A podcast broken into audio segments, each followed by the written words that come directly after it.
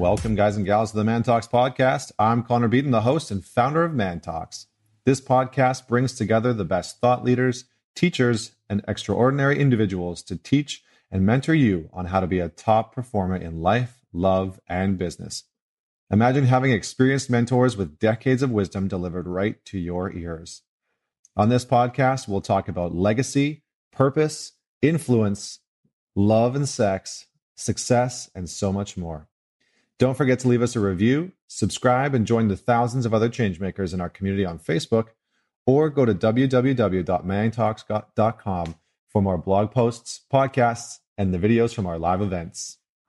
Today, I have a very special guest with me. He's a, a friend, colleague of mine, and one of the most humble and knowledgeable people that I know when it comes to the realm of wealth.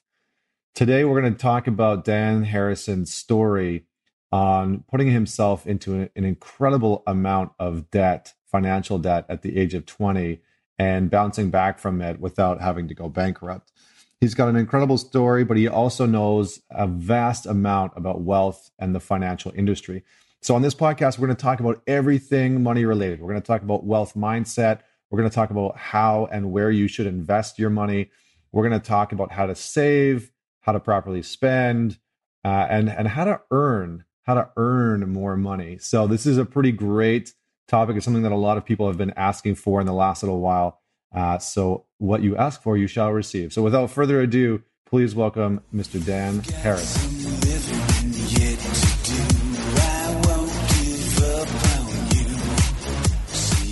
All right, Mr. Dan Harrison, welcome to the Man Talks podcast. Thank you, buddy. I'm excited to have you on here. Are you you ready to rock and roll? I'm ready to go. Great. So how we normally start off, I'm gonna I'm gonna field you a question. Are you all, all right. set? I'm ready. Tell us, tell the audience and myself a defining moment, a story about a defining moment that has made you who you are today. just one, right? Just one. Uh, okay. Well, uh, you know, I, I often say that I, you know, I'm a financial strategist. I've been in the finance industry for 10 years. I often say that I got into this industry by mistake. The reason I say that is because when I was 20, uh, like a young kid, you know, when you're young and you know everything. Oh, yeah. So I had this great idea to build a 88 condo unit development with like no money, no experience, no connections, no idea what I was doing. But I was like, oh, I could do that. I watched a couple TV shows and they were like flipping houses.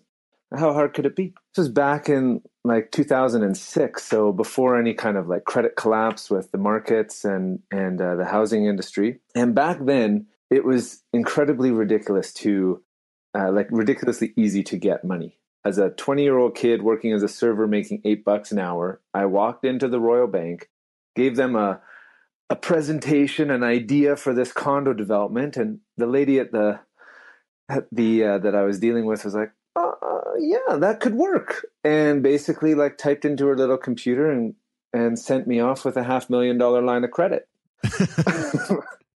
and uh, I proceeded to spend that half lo- uh, million dollar line of credit on. I bought, I did buy a property for about three fifty, and spent another hundred in development costs, rezoning, and and actually got pretty close to getting a deal together. But actually, you know that project never got off the ground and I was left with a bunch of debt. And that moment, like being in debt, uh, making eight bucks an hour, not knowing what to do, was a defining moment because it took me the next nine years to get out of that. And the way I did it was I just went into the bank every weekend and was like, what the heck do I do now? And little bit by little bit, I learned, I learned, and and I was in there so much they eventually gave me a job. And uh, And uh, yeah, as a result, you know, 10 years later, I managed to uh, get out of that mess and have, you know, 10 years of experience. And, you know, I was, I actually had this conversation yesterday with, or the other day with Kim. I was kind of emotional about it because my biggest accomplishment, and this is like kind of sad, but my biggest accomplishment is that I didn't go bankrupt. that that that's it. Hmm. Yeah, it's. I mean, it's a that's a that's a story and a half, man. And, and it's it's and it's interesting because so many people found themselves, you know, in that situation be right before 2008, right before the financial market collapsed. And, you know, you kind of got in in there and, and got this, you know, huge lump sum. And then, you know, you basically went out and invested, you know, invested in a home and, and whatnot and put yourself into into a bit of a into a bit of a pickle. So you know, it's I think it, debt's one of these interesting things, and I and I think you know if if you're cool with it, I would love to love to look at that a little bit. And I, I think what would be great for for our audience is to kind of jam on on wealth a little bit and kind of talk about debt and some of those pieces because man, like I don't know anybody that's put themselves into half a million dollars worth of debt and then like shoveled their way out of there like you haven't. And you know, we've I've known you for a few years now and and I've seen you hustling to get out of that space. And it's interesting because I think so many people have limiting beliefs and limitations around wealth. And, you know, the majority of people have some sort of financial debt, whether it's credit cards, line of credit, mortgage, like whatever it is.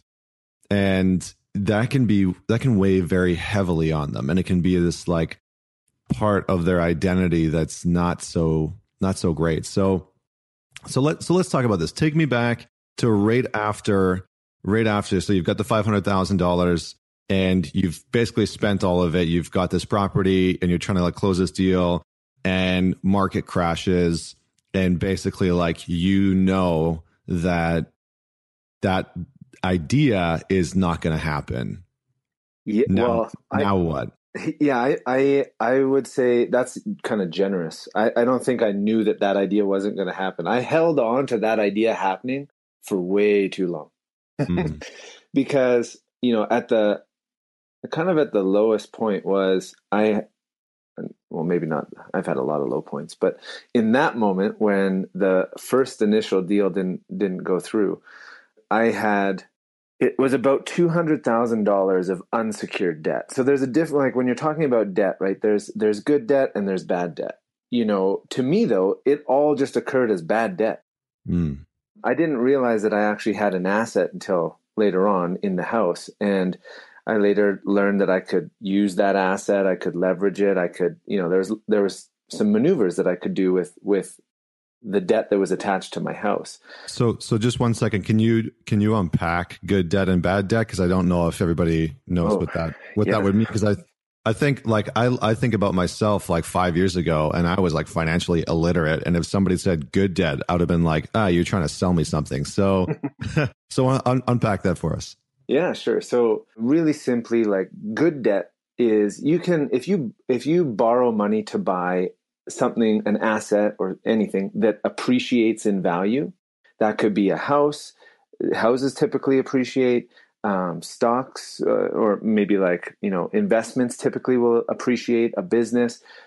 Those are good debts, and you can kind of tell if they're good debts for a couple reasons. Like one of them, often the interest is tax deductible or can be. That's one indication of a, of a good debt. If your tax if your interest payment is tax deductible. Whereas on the other side, bad debt is things that like people would buy. Uh, for example, uh, you you purchase something that has no value or has or has maybe not no value, but has a decreasing benefit. So a car is the most obvious example there. You buy you you borrow money to buy a car, you drive it off the lot, it's thirty percent less. So cars are not typically classified as good debt; they're more bad debt. So, do a lot of people? So, what I hear is that the good debt, a lot of this is you're borrowing, you're borrowing money to invest in something, whether it's a home or a company. Let's say that you're hoping that the stocks are going to increase, like it's an up and coming company. So, is is that is that about right? Yeah, and also there's probably an argument to be made with you know Robert Kiyosaki talks a lot about good debt, bad debt, and uh, he's he you know, wouldn't classify your primary residence as good debt. He he because um, another indication of of good debt is that it produces an income or it, it produces some kind of return. So your primary residence is not necessarily good debt because it costs you money every month. But if you get a rental property and that rental property has a rental income, then that is good debt. Hmm. Okay, that makes sense. Yeah. Okay, so you you kind of like started to realize that you did have some of these assets eventually, and that you you know maybe weren't in as bad of a situation as you could. Talk to me a little bit about the looming threat of bankruptcy, because I think you know a, a lot of us have been in in this situation. Even like the richest of the rich, you know, most people go through some space in their life unless they've been given a trust fund since they were born and they never have to deal with it. The majority of people, the reality is, is that there's a couple points in their life where they struggle and they struggle to make, make, make ends meet and pay rent. And, and, you know, we can have that sort of burden looming over us, but I don't think that many people have had the threat of bankruptcy personally. So tell us how that came about and what that experience was like for you. yeah, I got a couple. Basically, I mean, there were there were a few times where I thought for sure this is it. Like I got to go bankrupt. It was. It is like it sucks, man. It it sucks. Um, the other thing that was, I'd always often worked like commission based uh, jobs or or was an entrepreneur, and so was always um, never had a, any guarantee of paychecks either. So I was always in this space of hustling and just doing whatever I can to not go bankrupt. Starting, you know, as a server, I was working three jobs as a server. You know, the Keg, the Olive Garden, and and Earl's, and I, I like just working all the time. And then got into finance and and um, actually my first job was like the literally the traveling insurance agent. I had like a rust bucket Honda Civic going all up and down BC from Prince Rupert up near Alaska all the way to like Sechelt selling insurance policies out of the back of my little rust bucket car. Whatever it took to not go bankrupt. That was my only goal. And um, and that's actually kind of telling in itself you know, because that was the result. That was my life experience for a lot of years until I shifted that mindset. Because all I was focusing on was the debt. And um, mm. there's one moment that I can think of that that was a uh, definitely a defining like shift in my mindset. It was a few years in, maybe four or five years in, and by this time, uh, you know, I, I was working at Investors Group. I was a financial advisor, uh, I'd lost like a big deal. It was a forty thousand dollar commission check, and it it didn't clear. It actually I got paid it, and then they changed their mind, and it got taken away. So that sucked. But in that uh, moment, I I remember I had a daily practice. I I was you know meditating and journaling, and those were staples in my life. And I went to I went into my office at my house, and I remember just feeling so resigned and. Um, depressed and like this was it. And I remember writing down in my journal everything that was wrong and every problem I could think of, every cost that was associated with with this debt. And I wrote it all out. And I remember thinking to myself, this is all uh, like I don't know the answer to this. I can't figure this out. And I literally in my mind, I crumpled it all those ideas and numbers and debt, and it was about twenty twenty five thousand dollars in total is what I needed. And I crumpled it all up into a ball, and I remember imagining pushing that down into my subconscious mind, and I was like, "You figure it out," because I obviously can't do it.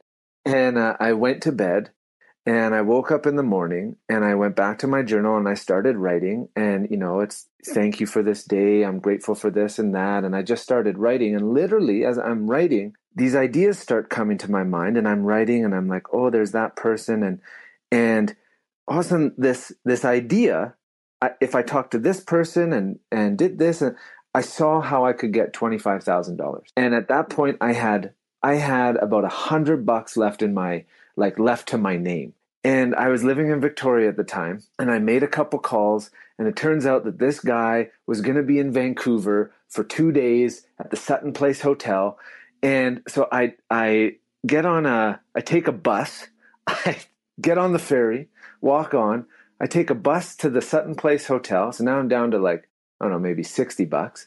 And I'm waiting for this guy to have a meeting with him. And he's a very successful man. I, thought that he was in Vancouver looking to buy a condo, but it turns out he was in Vancouver to buy the whole building. So very wealthy guy. And I, I went there and my, I just asked him, how do you get there? How does that happen? How do you buy an entire condo building? And he told me his story and he shared some wisdom with me. And at the end of it, he just said, what did you want again? And then I told him about this land development deal and, and, uh, and he, uh, that was on a Friday. And on the Monday, I received a $25,000 check in my bank account. And that bought me some time and it allowed me to continue on and not go bankrupt. Eventually, uh, you know, paid him back and, and, um, you know, he gave him a, a, good return on, on that investment on me. But that was one of the first times I, I'm like, holy crap, that was crazy. If it works for 25 grand, I wonder if it works for 40. I wonder if it works for 50. and uh, that was definitely one of those moments where I realized, wow, money is literally everywhere. Mm. And I could stop focusing on the debt and I could start creating. That's powerful, man. Because I, I think that, you know, everybody has their own sort of paradigms or their own thoughts on what money means and what money means to them and what money means in life. And I'm I'm curious about how this experience you know this sort of journey like what are some of the key things that you've learned about money itself because you know, I've heard you talk about it a few times and I think some of those things are, are pretty powerful. Yeah. Oh man. You know, one of the things that I feel very blessed, um, very grateful for is that in this journey of being a, an advisor or a strategist, consultant for 10 years and traveling all over BC, even in my early years, but I have had the opportunity to sit down with over a thousand people and talk about money and talk about what it means to them, talk about life, um, their goals. And I've just seen, you know, from from the the student who just graduated university to the 90 year old who's looking to pass on his estate and everything in between. There's different life stages, and at different times, people have different meanings about uh, or, or, goals around money, different concerns about money. And I'm grateful for the perspective that I now have because not only that, but even different cultures, different cultures have different beliefs in the way that they manage their money. And so I would, you know, my perspective in terms of how many different ways there is to manage and to, and, and to develop a relationship with money. I mean, it, it's infinite. Every single person has a completely unique relationship with money. And so when you say, like, what does money mean? That, I think, honestly, that's a question that a lot of people don't necessarily even explore. It's kind of just unconsciously a thing that they deal with in life. But it's like money is everywhere. It is it it is like a, a life force of its own. You you spend it all the time. You it it's just everywhere. So and every person has a unique relationship with it. Yeah, I think I think where most people kind of go wrong, and this shifted my mentality this one like phrase that money is the means, not the goal. And you know, I think what you're talking about and what I hear you talking about is that in all of these experiences with sitting down with people around the world and in different cultures and helping them save and helping them make and helping them invest and, and all that, uh, you know, all the, all the different areas of money that where I, where I see people get stuck and what I hear you talking about is that they look at money as the goal, as the result of what they're working for rather than the means to the fulfillment in their life, rather than the means to do the things that they want to do and spend the time with the people that they want to spend time with. Is that does that hit home? That is a yeah, for sure. That's a dangerous game, man. it's a it's a it's a dangerous game and and uh, I, I got a quick little you know an experience where I got that lesson. I was with some friends uh, in over in North Van you know, very wealthy part of Vancouver. And I was invited to this party, and there was, uh, it was, I'd never seen anything like it. I mean, it was in this probably 10, 15 million dollar mansion, like all the food you can imagine. Just, you know, I, I grew up in Abbotsford, so it's like a, that's another world over there. But uh, I'm over there, and, and the owner of the house is is talking to a group of friends, and and I overheard him say, you know, we don't have a lot of money. And I, I, I was like shocked and I stopped him. I said, oh, excuse me, I, I, what do you mean by that? Like, you don't have a lot of money. And he said, well, you know, that guy over there, you know, our neighbor, he's worth about 50 million and that guy's worth 100 million. And, you know, we, we, we're only about 30 million. I mean, we don't have very much. Mm-hmm. And, and it, it, was like this moment I realized, oh my gosh, you, like there's, you'll never be satisfied. And, and I saw that that was actually the path and kind of the road that I was on was, was just trying to earn more, get more. And, and then it just kind of hit me that um, you know, this guy's experience was that he didn't have a lot, and mm. it kind of, yeah, it was uh, one of those eye-opening moments where I was like, if I if I go down that road, would that be my experience? So it's almost like how much is enough? Yeah, like what is what is what is rich? What is wealthy? What what you know? These are questions that people I would encourage to ask, uh, you know ask themselves. What does money mean to you? what is success for you what what would be enough yeah i think that i think that that that question is interesting right what would be enough because I, I, think it can get easy as soon as you start having success. And i see this with a lot of men where they'll start having success. And then it's almost like that you know that sort of like hunger for more takes over and they become a little bit addicted to like the the earning. And that becomes their identity and becomes you know a huge part of who they are. And then before you know it they're in that guy's situation where, you know, he's got 30 mil in the bank and thinks that he's broke. And I mean, that's, that's such an interesting concept because then you get stuck in this, this game where happiness is always on the other side of something and you never actually get to experience and enjoy it. So it's a this is a really good point. So so let's let's talk about the different areas of money, right? Because there's making money, there's saving, investing, and spending, right? Am I missing anything? Or are those like the four pillars? Mm, yeah, no, that that awesome. Works, yeah. So so let's let's start let's start at the beginning. Let's talk about making money because I think one of the things that I've I've observed and one of the reasons why I wanted to have you on the podcast is that you have a very unique ability to like see money where other people would see nothing. So you like see opportunities to make money. And I think that that is something that a lot of people could really learn from. So what do you think are some of the keys to actually making and earning money? Cause you, you told that story about how, you know, you made the 25 grand, mm-hmm. but that's like, that's one of literally like a dozen times that I've seen you do something like that where all of a sudden you're like, oh man, I need $50,000. And then in like a week, you're like, okay, I got the $50,000. and I'm sitting there being like, what, how the hell did you do that? And so, so I'm curious, tell us the Dan Harrison secrets behind making money. Like what, what mentality do you, what mentality do you have that goes into that? And what are some of the like the tools or the secrets that people should know about in terms of earning? Yeah. Uh, cool. Okay. Thanks for asking that question, man. Um, couple things come to mind. Like uh, actually, so like Gary Vee is in my head right now. Uh, mm. I want to acknowledge you for putting on one amazing event, man. That was thank you. That was so awesome. So proud of you, man. That was a great, great event. And uh, and you know uh, what popped into my head right there was was Gary Vee when he was talking about um, how he loves carnage and uh, and how he and uh, you know he can't wait for the next crash because then that influencer on Instagram is going to have to change his name to bartender or whatever.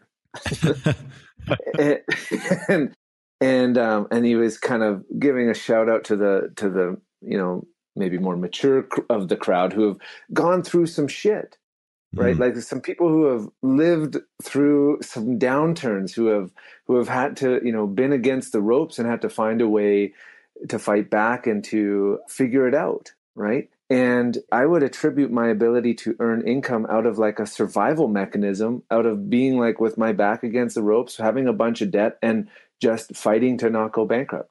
And because of that, uh, you know, I had to get very creative all the time uh, and trying to find ways to earn more money to pay off the debt. To and you know, after doing that for nine years, you know, it's not like it's oh okay, I you know I read a book and now I can magically know how to make make money. It's like trial and error. And for every one idea that makes money, there's probably 12 that don't. And and I sometimes feel bad for my fiance Kim because I literally have a new idea every day. and it it probably drives her nuts. Like, okay, it's like I think she she all she often like if just one, just just like any of these work, we'll, we'll be like multi multi millionaires.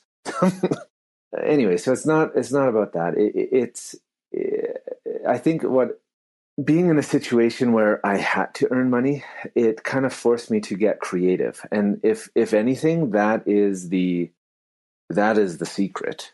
It's it's to be able to be creative. I mean, money is literally everywhere. I'm looking outside my window right now. I see about 350 cars in a parking lot. I see people walking around, and all of those people have got money. In, and it's it's just walking around. and, and I, I, think one of the biggest like sayings or piece of advice I, I got was you will get paid in exact proportion to these three things. Let's see if I remember them. Number one is the need for what you do. The second thing is your ability to do it. And then the third is the difficulty there would be to replace you. Hmm. And so you don't, if you are in an industry or better yet, if you can solve problems, that is what you get paid for, honestly. Like there are, and there are a million problems out in the world. And if you can solve people's problems, people will pay you money for that. I think that's probably a pretty clear mindset distinction between like, oh, I'm going to go trade my time for money to get a paycheck versus I'm going to help people solve problems that they have and they're going to pay me for that. And there's no shortage of problems. yeah. Yeah. Well, I think I think just to like circle back to the core of your message about creativity being the sort of like the simplest way to make to make money and then have that play into problem solving. I think that that's I think that that's huge. That's kind of like the formula right there, right? Like find a problem, be creative on solving it and and you'll make money out of that. And you know, you mentioned Gary Vaynerchuk, you know, he does the flip challenge, right? He challenges everybody because he was tired of hearing everybody bitch and complain that they don't have enough money, they don't have enough money to start up their business. And so he started this challenge to get people to find things that they have that they weren't using anymore, flip them, sell them, and then make that money to invest. And so, you know, all of a sudden people were flipping stuff, they were making a couple hundred bucks, and then they were using that money in order to invest in stocks or to, you know, buy the program that they were looking for, like pay off the credit card debt, whatever it was. And I think that that type of creativity when problem solving is exactly what you're talking about because that's what leads to you know the that's what leads to the success to the to the to the earning potential. So that's huge brother. Thank you. Yeah i got one more thing on that. Yeah yeah one yeah. thing is um and this is this is kind of this is really important with when it comes to solving problems sometimes we'll just imagine that a problem exists uh, or, you know or what i've seen and i've done this before too is what you think might be a problem might not be somebody's problem and the mm. only way to actually figure out what the problem is is to be a very good listener. Like, you can't solve problems that you just think are problems. They actually have to be somebody else's problems. so, in order to do that, you have to listen. And and if you start listening to people, that's where you find all the problems and gives you the opportunity to then solve them for other people. Nice. I like that. That's a good way to put it. What about what about saving? Like let's let's just shift to saving and investing. I feel like everybody's got spending down. we we might be able to touch on that in terms of like, you know, smart spending, but yeah. but let's talk a little bit here quickly about managing investments and where to invest and you know, you've talked about borrowing to invest, which I think is a very interesting concept. Um, and I think a lot of people are avoidant of that because it's almost like taking money that you don't have and it's a risk and a gamble. But but let's talk about investing and saving. What are some of the key things that, you know, in your over a decade of being a financial advisor that people should know about investing and saving? Yeah, it's a it's a loaded question. So uh couple things. Let me just talk about risk really quick. Risk is perceived. So you could do that like a strategy that occurs to somebody as risky might only occur that way until they understand what the strategy is. Does that make sense? Mm-hmm, absolutely. So to lower the risk, get educated, right? Like when I when I got into a bunch of debt, that's because I was an idiot. I, I actually I met somebody uh, actually at your at the event, the Real Talk Summit, and I had met them about maybe two or three years ago. And she's like, "Do you remember what you said to me when we first met?" I was like, "No." She's like, "Hi, I'm Dan. I'm a recovering douchebag." I was like, "Yeah, that sounds about right." But that was like that's indicative of um, kind of my my. When I say that, I mean like I just I didn't research things. I I only saw. I I never even gave thought to the worst case scenario. I I jumped into things without doing any due diligence or research, and and I learned the hard way that that that's the mistake.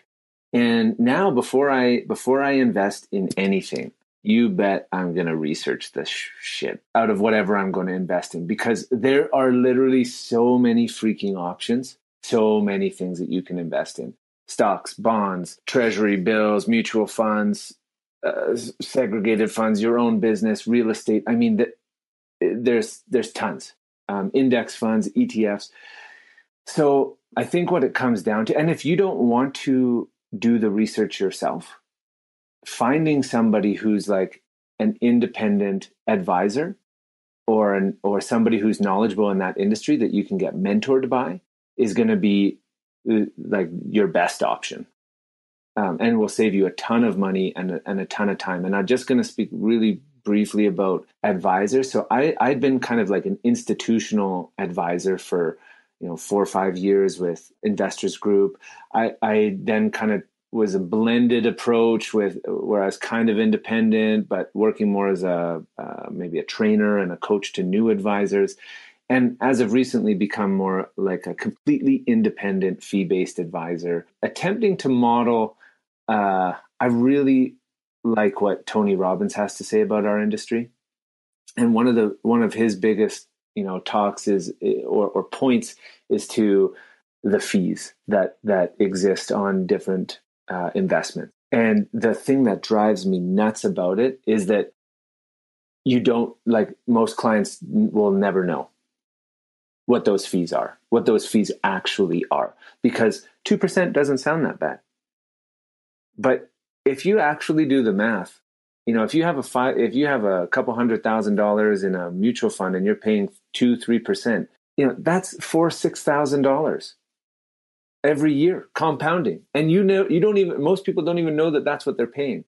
And so what I see is, uh, is that there's a, a movement out of mutual funds towards index funds towards ETFs, exchange traded funds, which are just basically instead of investing, having active management of a portfolio. So where fund managers are buying and selling and um, essentially taking a little bit off of all those buys and sells, you invest in an entire, the market itself. So instead of like maybe just these 200 companies that are in, uh, you know, the S&P 500, you are investing in the S&P 500 as a whole. And that's a very passive strategy and the fees are quite low and I don't know there's and there's lots of different ways to invest. My personal opinion, which you know, take it for what it is, is RSPs and tax-free savings accounts keep the fees low, index funds, ETFs.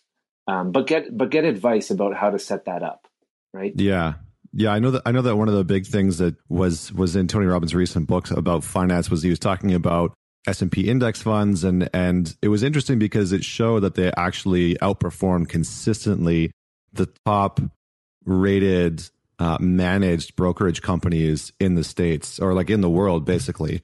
And th- because the fees are so low, that's what actually makes the difference. You know, the majority of the time. Yep. Because you're not you don't you're not paying somebody to quote unquote manage your books, and then you don't have to worry about that. And so, yeah, I mean it's it's it's interesting. I think S and P index funds are are definitely something to look at. What about what about your typical stocks? Like, let's. I'm curious as what your opinion is in terms of investing in companies, right? Like, not everybody's a, a VC, not everybody's a, has venture capital money. But you know, what if somebody wants to to play the market and do like forex trading or do you know traditional stock trading in companies? What do you recommend in in those arenas? Yeah, well, you know, first of all, like I am no expert in those or in those arenas. But what I can say is like do the research, right? So so if you're going to invest in a stock, invest in a stock that you know that you use. You know, I have Apple stock because you know what I buy their products. So instead of just being a consumer of Apple, I'm an owner. You know, uh, that is a very Warren Buffett kind of style. You know, uh, so in terms of like how to play those games, I don't really. Uh, I'm not a stock trader. Uh, I won't tell you this this company or that company, but I will say that all the information you need to make an informed decision exists. Go to uh, Morningstar.com. It's a third party uh, website that gives you access on any stock or fund or portfolio, and you can get that information and then you can decide whether or not it's a, a good investment or not. Nice. Yeah, I think that's I think that's great. And like, you know, when you start looking at stocks, like you said, Warren Buffett, um, I've actually taken that that model for the past five to six years of just investing in companies that I really appreciate and that I purchase products from. And so Apple, Tesla, uh, there's a local company here that's an IPO. And so I, that seems to always not pay off, but from the people who I know that that are in, you know, have hedge funds and whatnot, they they all say the same things. Like the guys that are the guys and the women who are really successful all say the same thing: is invest in what you love, because then if you lose, it's not as big, not a bit, as big of a deal, you know. Because True, you're, but also it's like sometimes you know, invest in what you love, but also invest in what you know. Yes. Yeah. hundred percent. hundred percent. Because a company like Apple, you know, is it's going to be hard for them to crumble in the span of a few weeks, right? Like, whereas if you're investing in in penny stocks and you've got tens of thousands of dollars in there, that's going to be a, little bit more challenging because it's quite a bit more volatile, right? So. And uh, yeah, I'm also just gonna like as we're talking about like individual stocks, IPOs, forex trading, like all that stuff. I just I, I want to just reaffirm or or just make sure that this gets said in this context is that it's not going to be the one stock that that makes you wealthy. It's. It, it it is going to be like the it is going to be a long term, disciplined, and emotionally strong strategy that that ultimately wins.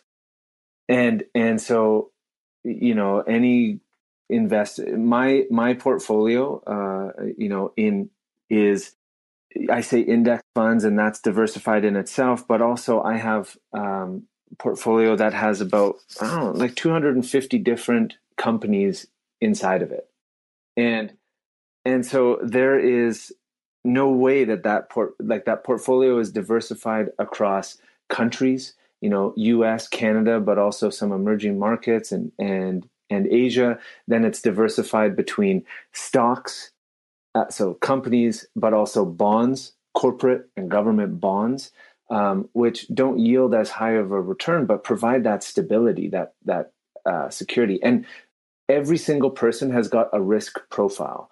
So if you are a super conservative person, then you know what leveraging or borrowing to invest is probably not the right strategy for you. Neither is investing in in singular stocks.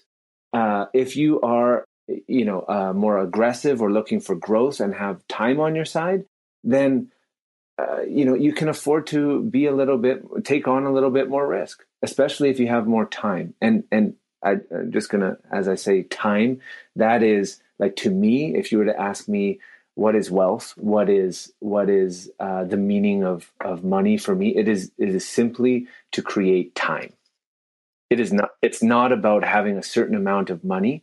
It's about having a certain amount of time. Nice. Nice. That's a really good way of putting it. And just out of curiosity you know like i think people here people outside of the financial industry hear this all the time. Is like oh you have to have a diverse portfolio. And i think for a lot of people a they don't know what the hell that means. And b they don't know how to go do that. So just like really briefly, can you unpack what a diverse portfolio means and why it's so important? Yeah, sure. So, okay, so if just really simply, if you put all your eggs in one stock, you're that's super risky because if that stock goes up or down, that's all you got. But if you put your company, if you took put all your money in two stocks, that would be more diversified than the one uh, because one stock could go up and one stock could go down right? Now if you were to now if you understand that then you understand diversification. Because diversification when i said that there's a whole bunch of different uh, investment options that you have real estate stocks bonds mutual funds like that's how you diversify. So when you're looking at a portfolio this is would be one of the simplest. When you're looking at your uh, risk level so you might be a conservative uh, a moderate a balanced a growth or an aggressive type of investor if you're a conservative investor you might have all of your money in bond type investments which are safe income producing investments very safe. Uh, and and the return for that is somewhere between one and three percent, which honestly it doesn't even keep up with inflation. And so again, that's why you wouldn't put all of your money into bonds. If you're super aggressive, you might not have any bonds in your portfolio; they'd all be stock, and hundred percent in stock, and that would be very aggressive, very risky. And and so your portfolio will be more volatile. It will go up and down, up and down.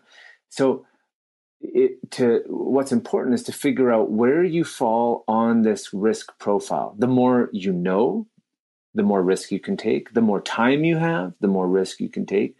And if you figure out what type of investor you are, then you then it's relatively easy to find a portfolio that matches that because all you have to do is blend the percentages of stocks and bonds in a very simple explanation. If you have 80 20 stocks, bonds, that's more aggressive than uh, 20% stocks and 80%, which would be conservative. Does that make sense? Yeah, absolutely. That's great, man. Thank you.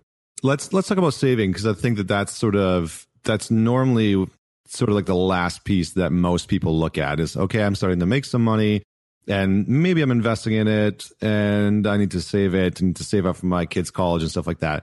I'm curious what your thoughts are around things like RRSPs, which, you know, are, are for a long time have been a really great investment. And there is some pretty major concern, especially in, in Canada. So, I mean, in Canada, there's RRSPs in the States, there's 401ks. But as we see, as we see the baby boomer population starting to retire, and really pulling hard out of those, you know, large scale investments like RRSPs. What do you see happening? Like, do, do, are you concerned about putting money into RRSPs, or do you think that it's going to be okay? Yeah. Okay. Well, let me first just make a distinction between saving and investing because saving is like if you have savings or investments. I mean, in my mind, savings is having that that emergency fund. That's what savings is right? And if you're investing or if you're saving for a um, like retirement, which is a long way out, you're actually investing towards it.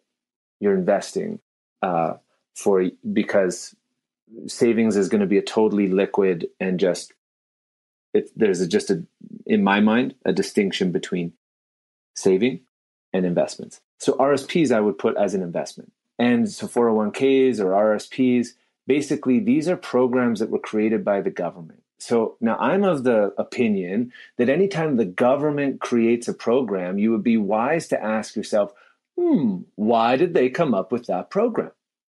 and and and the just do the RRSP, it the registered retirement savings program. So if you think about it from the government's perspective, why did they do that? Well, they did that. The way it works is you put money in your RSP and you get a tax deduction. So they incentivize you to save for your retirement. Why would they do that? Probably because they don't want to pay for your retirement. If you don't save in your early years, then and you don't have money, then guess what? You're going to be on welfare or EI and it's going to cost the government money. So the government has set up this program where you put money in your RSP and you get a tax deduction. So that's why most people do the RSPs is to get that tax deduction. And then they get tax sheltered growth inside the investment. But what most people don't ever think about until it is like 30 years down the road, they've built up all these RSPs, is that when you go to pull that money out, every single dollar is going to be taxed just like income. So, yes, the government gives you a tax deduction on the front, but they get that money back. Don't you worry. They're going to get that money back. And in fact, at age 71, they force you to pull the money out over, they, they force you to, it rolls over into a RRIF and a income fund. And basically they force you to pull that money out. And you pay tax on all of those dollars. So it's not that the RSPs are um, good or bad. But again, it's just like understanding what it is and how it works in its entirety. To me, money is simply a game. It like we literally invented money. and and and I get why most people don't uh, it, so if money is a game, then the the the Canadian Tax Code or the Canadian Tax Act and Library, though that's the rule book. So I get why a lot of people don't know the don't know how to play because where where do you get that education? Where do you learn about the the rules? How do you learn about the tax rules? Um, if, if taxes are the rules of the game, but when you understand how the how the tax system works and and um, you know that your taxes are your biggest expense. You think about it. If you earn over 120k, you're almost paying 50% in tax. So would it not make sense to understand the tax rules? And if you understand those rules, you know, you're going to keep a whole hell of a lot more of the money that you earn. And that's why that's more of the game. It like you can earn it's not even about how much you earn, it's about how much you keep. That's Robert Kiyosaki quote too. Nice. I like it. I like it. That's good insight, man. It's really good insight. So for people that are are out there, because we just need to start wrapping up here, and this is, you know, I think that we've kind of gone through the whole gamut, and there's some pretty incredible information in there. But just to simplify this, because I think that a lot of a lot of people, money is you know this sort of like make or break it. It's the thing that's very can be very stressful for them, hmm. um, but also it's seen as this sort of pinnacle, right? Because if you can attain money, there's a perception that you can kind of do anything. Then you have the you have the the the freedom to buy more time. You have the freedom to buy the things that you want, and et cetera, et cetera, et cetera. So, how do you condense all of this into sort of like two or three takeaways for anybody in in sort of any situation and i know that that's a lot to ask but but what would you want to leave people with from everything that you've learned from being in the financial industry for over a decade okay. just a small question to yeah. just a small just a small question i mean it could it could come from a mindset space it could come from you know i think that we talked about s&p index funds and some of the some of the resources that people can look into but you know, what are some of like what are like the two or three really important things that you think everybody needs to know about about money and wealth? okay, yeah, you know, we got a little technical there with all the uh, investments and and fees and stuff like that, but if if there is one thing that comes to mind that I believe is is been the most important shift that I've had and it would be what it takes to go from a get to a give mentality that that's that's i don't know how to necessarily like articulate it even much better than that but but i know that when i had a whole whack debt and i struggled with my money and it fucking sucked man it was the worst it felt like just weight on me and uh, I, it was black and it was dark and it impacted my life. The struggle was real. and I get that during that time, the focus was so much on me. It was about trying to get, trying to get out of debt, trying to get more money, trying to, trying to get the next client, get, get, get, get, get. And in that space, I never had anything. I had just more debt, more struggle, more more like pain, suffering. And, you know, I had the privilege to work with a company for four years whose entire culture was developed to give, to give first, to give fearlessly. And I got to deliver checks to charities and I got to see what impact that was for people.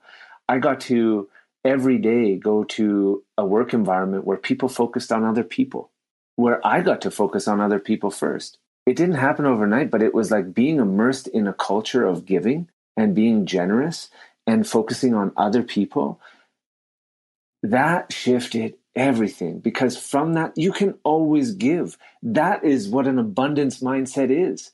It, who cares about how much money you have? How much can you give? Like, and if you start focusing on giving, oh my gosh, it comes back like can't even